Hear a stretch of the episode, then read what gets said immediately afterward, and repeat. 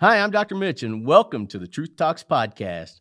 Today's episode, I have a famous celebrity person by the name of Brande Roderick. Brande, how are you? I am excellent. How are you doing, Mitch? I'm doing good, actually. Everybody wants to be famous now, but you are. So I want to start at the bottom and figure out how you became Brande Roderick. Playboy Playmate of the Year, that's huge. Starsky and Hutch, Baywatch, which we all know. I even saw 90210, which self admitted, I watched it. Then your book. I read your book. The book was excellent. I want to talk a little bit about that. And then I actually want to get to kind of where it's at now with having kids and and how you go from that celebrity life to still staying celebrity life and then having kids, being a mom, all that good stuff. Celebrity apprentice. I mean, there's a million. It's unbelievable what all you've done and you still look like you're 25. How you do it? oh, thank you. That's very nice of you. um, yeah, it's been a it's been a long journey. I mean, it's it's hard to believe so many years have, you know, gone by with the blink of an eye. Definitely. We know in your book you you you hustled. I mean, you had your first job at 14. I have a 17 year old daughter, and no one wants a job anymore. So I'm I'm anxious. I want her to hear this on this podcast. Talk to us about you know that work ethic that you've had. You know, I guess it all starts as a you know as a kid, and you know you see both your parents working hard and going to work and you know, we grew up in an era where that was, you know, important and you go and you work hard. And at 11 years old, um, I wanted to. Um, I I used to, you know, would get made fun of because you know we would shop at Kmart or I'd wear the same hmm. all the time or whatever. And you know, as you're coming into that age where you're preteen, um, you know, fashion starts to get kind of important. You know, and I'm like, I don't want to wear these Kmart jeans anymore. I wanted like some Jordaches or something. My mom's like, well, if you want them, you got to work for it. You know, she said, I'll pay for half but you have to pay for the other half. So I was 11 years old. Said, we'll put an ad in the paper that you can babysit because I used to always watch all my little cousins and stuff. And um, so we put it in there that I, I wanted $2 an hour. And I said I was 12 because that sounded so much better than 11.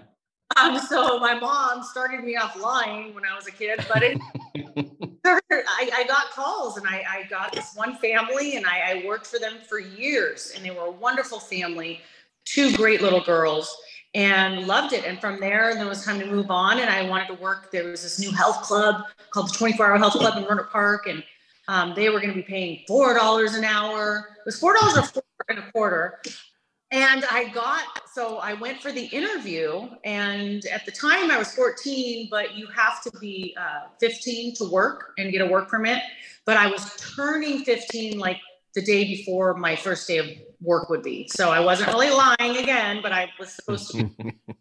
Um, but I got the job, and I was the very first one there to show up. It was a telemarketing position, and of course, I knew nothing about telemarketing. And here I am, you know, going to this gym to work as a telemarketer.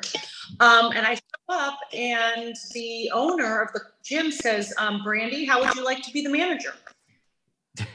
I just turned 15, and I was like, "Oh, yes, that would be great." Um, sounds wonderful. He said, you'll get a quarter raise. I was going to be getting 450 an hour instead of 425. But he said the, what he was going to do is whoever showed up first, because there was going to be like 10 of us, whoever showed up first was who he was going to give that manager position to. And I was always taught, if you're on time, you're late. I was early to everything. I still am. Um, I got the manager job and all these people are coming in. I mean, I am the manager to people as young as, you know, 15, 16, all the way up to this 90 year old little sweet old lady. And here I am, the manager. I've never had a real job ever. Um, but anyway, so it just kind of uh, started, you know, my, my snowball effect of getting all these jobs and, um, you know, being a, a very young go getter and, and showing up early and thinking outside the box and getting out there and um, going after, you know, what you want. And mine started with, I wanted a pair of Jordache jeans. and I love it because that's what I try and see tell these kids now. It's like, you know, these people who are famous and who have done all this stuff, there's always a thing where they tell you how hard they work. Like it's the common theme. But I read that part in the book where you were really that was really instilled into you. and and that that I'm sure showed up in The Apprentice, which we'll get to in just a little bit. Tell us when you first got discovered, though. That was a good story. Well, the very first time I met Hef, when I was when I had moved to Hollywood, I had always, um, besides wanting to be an actress, because that's in that's in my blood, it's my passion. Um, I always wanted to be a playmate, and that started because my mother told me the story when she was pregnant with me. She was two weeks past due, and she was took this long walk from her house to her aunt's aunt and uncle's house, which was like I don't know, it was like crazy, like five six miles, and she's like crazy um, pregnant. But anyway, she shows up. She's all thirsty. She gets some water. She goes to sit down in their living room, and on their dining table, excuse me, on their coffee table is a Playboy magazine. So she sits down, she just starts thumbing through it, and there's this beautiful, gorgeous blonde named Brande with an E. And she's like, oh, oh you know, like, I want my daughter's name to be Brande. I want that. Um, my name was going to be Tony, but then, you know, she saw this beautiful girl. And so she named me Tony. And my whole life, I knew this story right? So, you know, growing up, you know, you feel like you got to live up to this, right? So I always had this story of she wanted me to look like this beautiful brandy girl. Um, so I'd always wanted to to be a play uh, Playboy playmate. So I had met Elliot, who it was such a lovely, sweet, wonderful man who was uh, friends with Hugh Hefner. And we had a mutual friend, and our friend knew I always wanted to be playmate. He said, "I'll invite you up. You come up to the mansion. You meet Hef. We'll go to movie night. You know, you'll see the whole mansion. I was like, oh, yeah, of course. so I went up there and I got to meet Hef, and he um, was married to Kimberly at the time. And I told him my story. I said, I was named after a playmate. He's like, oh my gosh, okay, well, come with me. And he took me to the library and here we are, me and Hugh Hefner. I'm just like, oh my God, is this real? We're thumbing through all the magazines trying to find this Brande girl who my mom, you know, named me after which I mean, there's a million, not literally a million, but obviously there's tons of copies of Playboy. So um, right. helping me, and uh, we did not find it, but it was just a, such a sweet, wonderful moment that I got to have with Hugh Hefner and tell him my story. Anyway, so I, we watched the movie and left. You know, thought I was never gonna, you know, see him again or whatever. And then fast forward, I don't even know how long, if it was a year or whatever. I went to a nightclub called Opium Den with a group of friends, and um, we go in, and I see Hugh Hefner in there with um, Heather Kozar, who was a playmate, and his friends Joel and Allison. And I, he was in the little VIP area, and I go, "Hi, Hef, it's me, Brande. Remember me? Yeah, my mom named me after a Playboy playmate." And you know, he's like, "Oh yes, come on in." And so I got to go in there, you know, the VIP area, and uh, we just and at that point, uh, him and Kimberly had gotten um, divorced, separated, or whatnot. They'd not been together for a long time, and uh, so I went in and we were hanging out and. Um, had been very, you know, close and very good friends, you know, ever since until his passing. And that launched that launched a whole bunch of stuff for you. Oh, 100%. I mean, uh, it's so funny how things how things work. Even going to that nightclub, that was just like a last minute thing. We get there, they're like, "Oh no, we're full. You guys can't come in." And thankfully, the kid that we were with, I call him a kid because he was probably like two years younger than me. He pulled out a hundred dollar bill and gave it to the doorman. He's like, "Okay, come on in." I mean, had that kid not given the doorman a hundred dollars, and you know, it's just it's weird how things you know work but yes, that that the start of everything, and um, so thankful for so many things. You know, for my friends that brought me there, my, the guy that gave the hundred bucks, uh, because that's what led me to to meeting Hef, and I feel like so much in my life um, that's happened. Everything's happened because I met Hef. I mean, it's a trickle effect. You know. What if that night didn't happen? Your whole life may be completely different. Absolutely. That guy, if that bouncer would have said, "No, dude, you're not bribing me," Or if the kid didn't have the hundred bucks, I mean, we would have went off to some other nightclub. Uh, right? And it's insane. It's just insane, you know. But you put yourself out there, right? The lucky breaks only happen to people who put themselves in the lucky situation. I definitely want to get to The Apprentice because I know that's where people started saying, man, this lady is super duper smart. Matter of fact, you were actually slated to win a lot of that stuff. But I want to talk about Baywatch. How was did that suck filming Baywatch out in Hawaii? Uh, that was literally the best job I've ever had, ever. um, I mean, you know, you can't beat, you know, frolicking in in the sand, water, and you know, driving Sea-Doos with you know Jason Momoa and Michael Bergin, right? and ordering whatever you want to eat, um, smelling the pineapple fields on the way to work. I mean, it was literally a dream job. That was the best job ever, hands down. and how and how did that job come available? Was that then just other acting things that you'd had, or how how did that come about? You know what's funny? Again, I mean, right place, right time. Um, I went into audition for, I didn't go into audition for Baywatch. I went into audition for a volleyball show, which I don't even know if it ever even made it. Um, but the the ladies that were casting that, I went into audition like, oh, Brande, we think you'd be great for Baywatch, and we're casting this in Baywatch. And they, she, I remember they grabbed me and took me out of that audition to take me over to one of the producers or something. And um, and like, do you want to read for Baywatch? I'm like, yeah, heck yeah. I mean, come on, Pamela Anderson. Like, I was, you know, probably one of her biggest fans back in the day. So I went and I got my script. I got my sides. I went to my my acting coach, Ivana Chubbuck, and you know, we rehearsed it. And I went in the audition and and nailed it and got the part. So again, you weren't you weren't even there for the audition. You were there for something else. Yeah, I was just, they had already gotten to the point where they were doing screen tests with actors. So when I oh, pulled me in, they were like, here, here, read this. And it was like a cold read, like really quickly. And they're like, yeah, yeah, yeah, you're great. Come to the, to the screen. I was going to a screen test with um, uh, Jason Brooks, and he was uh, who I would be, you know, reading with and who my uh, character would, you know, basically have a love interest with. So yeah, so I got to go and rehearse with my acting coach and get ready for it and then went to the straight to the screen test. So I went bypassed all that other crap and went right to the screen test. Again, that's another one of those that had to happen moments. Like uh just out of it, it's just it's like your life was destined to do that. Well, yes, absolutely. And sometimes in the beginning, you know, as an actress or anything in life, um, work begets work, right? So I went to go audition for something that ultimately led to something else. And even if you don't get that job, you might get something else because some you're going to meet someone, you know, that might help you to get something else. So I, I'm a huge, firm believer in work begets work. So I always, I'm always working because most more times than not, it leads to the next gig man, you are always working. Like I get, ex- I got exhausted researching you. I'm like, and how was this gal sleep at all? Matter of fact, I'll just bring it in. We'll segue this next one.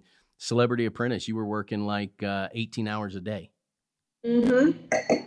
Yeah, it was insane. Um, I have to uh, sometimes because if I wanted to get any sleep, we'd be so hyped up from working all day that when I came home, I have to take an Ambien if I even wanted hours of sleep. So I'm like, I gotta get some sleep. Otherwise, I'm just gonna lay here. would, yeah, sometimes it was 18 hour days. It was crazy. Well, tell me, tell me about the Celebrity Apprentice. Tell me how that all came about. I had my agent um, called them for me and said I wanted to do the show because I was actually a fan of the show. And they said, well, you know, yeah, we'll meet with Brande. We'll see. You know, they're probably thinking, okay, Baywatch, play me. What can she be? Um, so we went and all met at the uh, Polo Lounge, and um, you know we were talking about you know all my business acumen and all that. You know I've got this business, I got that business, I've done this, I've done that, and they're like, okay, that's all great, um, that's wonderful, but you know, do you have money to bring in? Like, who do you know? Who can you call? Because as you know, that's like a huge part of it. Like they do at least two episodes where you're bringing in a lot of money for charity, and every episode's for charity. Um, I said, well, I know pretty much everybody. I mean, I've met everybody uh, pretty much, and they're like, they like who? And as we're talking about that, uh, Brett uh, Brett Ratner and Russell Simmons come walking in. They're like, "Hey, Brande, what's up?" Come up to the table, um, you know, while we're sitting there, and they're like, give them a hug and told them what we're doing, and they went off to lunch. And they're like, "Okay, you've proven yourself. You're hired." You're in. Well, and then you tore it up. I mean, you were you were slated to win this thing. Not only did you prove yourself, obviously you were extremely good at it. Yeah. Yeah, it was um it really came down to at the end I think um who was going to be able to bring in um because the finale is all about how much money you can bring in. And uh, honestly, between Annie and Joan and myself, those two could bring in more than me at that point because I already had exhausted everybody, you know, brought in so much money up until that point that I was pretty much didn't have anyone left. And Annie, of course, has um, all her poker, you know, friends that uh, have cash like, you know, at their disposal. So yeah, but it was fun. I got to be on every episode. I still got to help Annie in the end and be there and, you know, help raise a lot of money. I know that. Yeah, that was amazing. You know, I've got to ask you. So, you know, a lot of us, uh, we, you know, we know of the person Donald Trump. What what was Donald Trump like on that show? I mean, exactly what you see is what you get. I mean, different being behind, you know, in front of the camera as he is when you see him talking, you know, to people in the media or whatever. That's him. He he's not you know, he doesn't sugarcoat anything. He doesn't bullshit. He's just kind of like, that's how he is. He's, he's, straightforward. And that's how, yeah, what you saw on that show is, is it was pretty much like how he is. Definitely. And that's exactly what I kind of expected.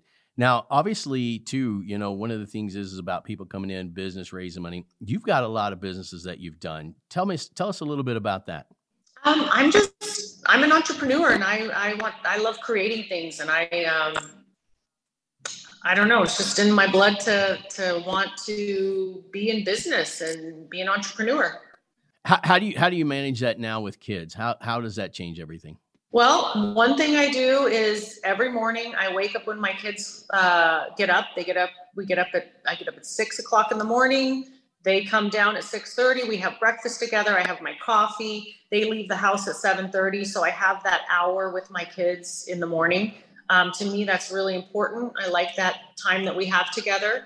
And then, um, you know, dinner time when there's no football. Uh, you know, I'm making dinner. We're having dinner together and um, that's important and on the weekends because we i split custody with my ex-husband um, when, i have my weekends um, we always do something fun together and um, i never go off and do anything on my own with other people when it's you know when it's my weekend with the kids we're always focused so then when they are with their dad that gives me time to focus 100% on work which which is important. I mean, that balance is especially someone like you that is is so so driven. It, it, that balance is really tough. I also understand you're a 49ers fan. Is that correct? Uh, yeah. Heck yeah. I'm a Chiefs fan, but I'm gonna let it slide since you came on my show. I appreciate that, so I'm gonna let that go. But football and raising boys and all that, I know that's an important part. Oh, football's like our life. Yeah. My oldest is in Pop Warner. My youngest is in Flag. I mean, they they want to be football players. Like that is, you know, probably because they just want to be like their dad. I don't know, but they are definitely football for sure is is what it's all about in our house. Yeah, we don't really watch baseball. We don't watch soccer. It's just all football. You know, it's no joke. I mean, with kids, Pop Warner, it's they practice every single day, every day except Friday. Yeah for the game. It's crazy. Yeah. I know, and, and it's it's fun to see that. And you know what? I also seen uh, there's some videos of you and your girlfriends. I've seen stuff and post on Facebook. It just just looks like you have such a balanced life. But I know there was so much work to get to where you're at. And kind of where are you going now? What's next for you? I'm just continuing on um, my my producing filmmaking path, and I'm on like film number four right now and my newest one is like my baby where you know i helped create the story and produced it directed it every like the whole thing. And so we're editing right now and, and we're close to getting a locked cut very soon. But that's um oh the bells are chiming. But i love i love film. That's that's really fun to me and i love the pre-production side of it. I love bringing everybody together um, I love bringing a cast together. Yeah, and and it was fun because my last uh, last two films, my son was in the, the movies with me, which was a lot of fun. When you're the producer and stuff, when you look at people coming in and they're wanting a part or whatever, do you see yourself then? You know, I really only had like one or two people ask ask me, you know, if they could be in the film, and unfortunately, there really wasn't any like roles for them. So, um, yeah. And then and Robert, you know, he he was all mad because I didn't have a role for him in the last movie. he always he was in the movie before. I put him in the, the Christmas movie. So he was in that one. But this one there was no role for him. So I have to make sure the next one I have a role for him. and you guys you guys have a winery, right? Um, I don't, but he does. Uh, I have a vineyard as a winery. So I I just grow and sell grapes, whereas he actually sells wine. I, I grow the grapes that go inside the wine that he sells. Is there anything you don't do? Oh. Ooh. Uh, I don't eat lamb. I don't eat any. oh God. Ooh, lamb is actually good. So you know, one one of the things that that I like with True Talks is we, we when we bring a guest on, I always like to truly highlight just these accomplishments and and and to show that it's a real person and it's a and there's real stories involved with this and I encourage people to not only look into everything you've done but but also grab that book and really understand what it takes uh, to really hustle and do it and you know, sometimes I think when these come across, it's like, man, all these things that you've done, it seems easy, but it's not easy, is it? was that a trick question? no. Was that supposed to be funny? Um, no, it's definitely not easy. Nothing worth having in life is easy. I don't think. Oh, that's a great statement. No, I agree. I agree 100%. Well, I tell you what, I want to thank you for coming on this show. Uh, I want to stay in touch with you because I kind of have this feeling that I would, if you ever were to get enough time, it would be good to write a book with that. It had to happen in your life because I know a lot of things had to happen to get to where you're at. But I definitely, from the bottom of my heart, appreciate you coming on this show. And I encourage not everyone to read the book, read about you, find out about you, because uh, your story is absolutely amazing. Thank you. I appreciate that. And, um, you know, to anyone out there that's ever really wanted to do anything, you know, had a dream, it, you know, it's not too late. I mean, I'm 48. I, I started picking up really into getting into producing like a year ago. I mean, it's never too late to fulfill uh, your dream, you know, and have good wine. and and have amazing wine. I actually want to do a podcast on the wine too because that's one of the shows that we've been wanting to do. But uh, hope you had a good time, but thank you for everything that you've been coming on here and share with us. Thank you. Bye. All right, we'll talk soon. Bye bye.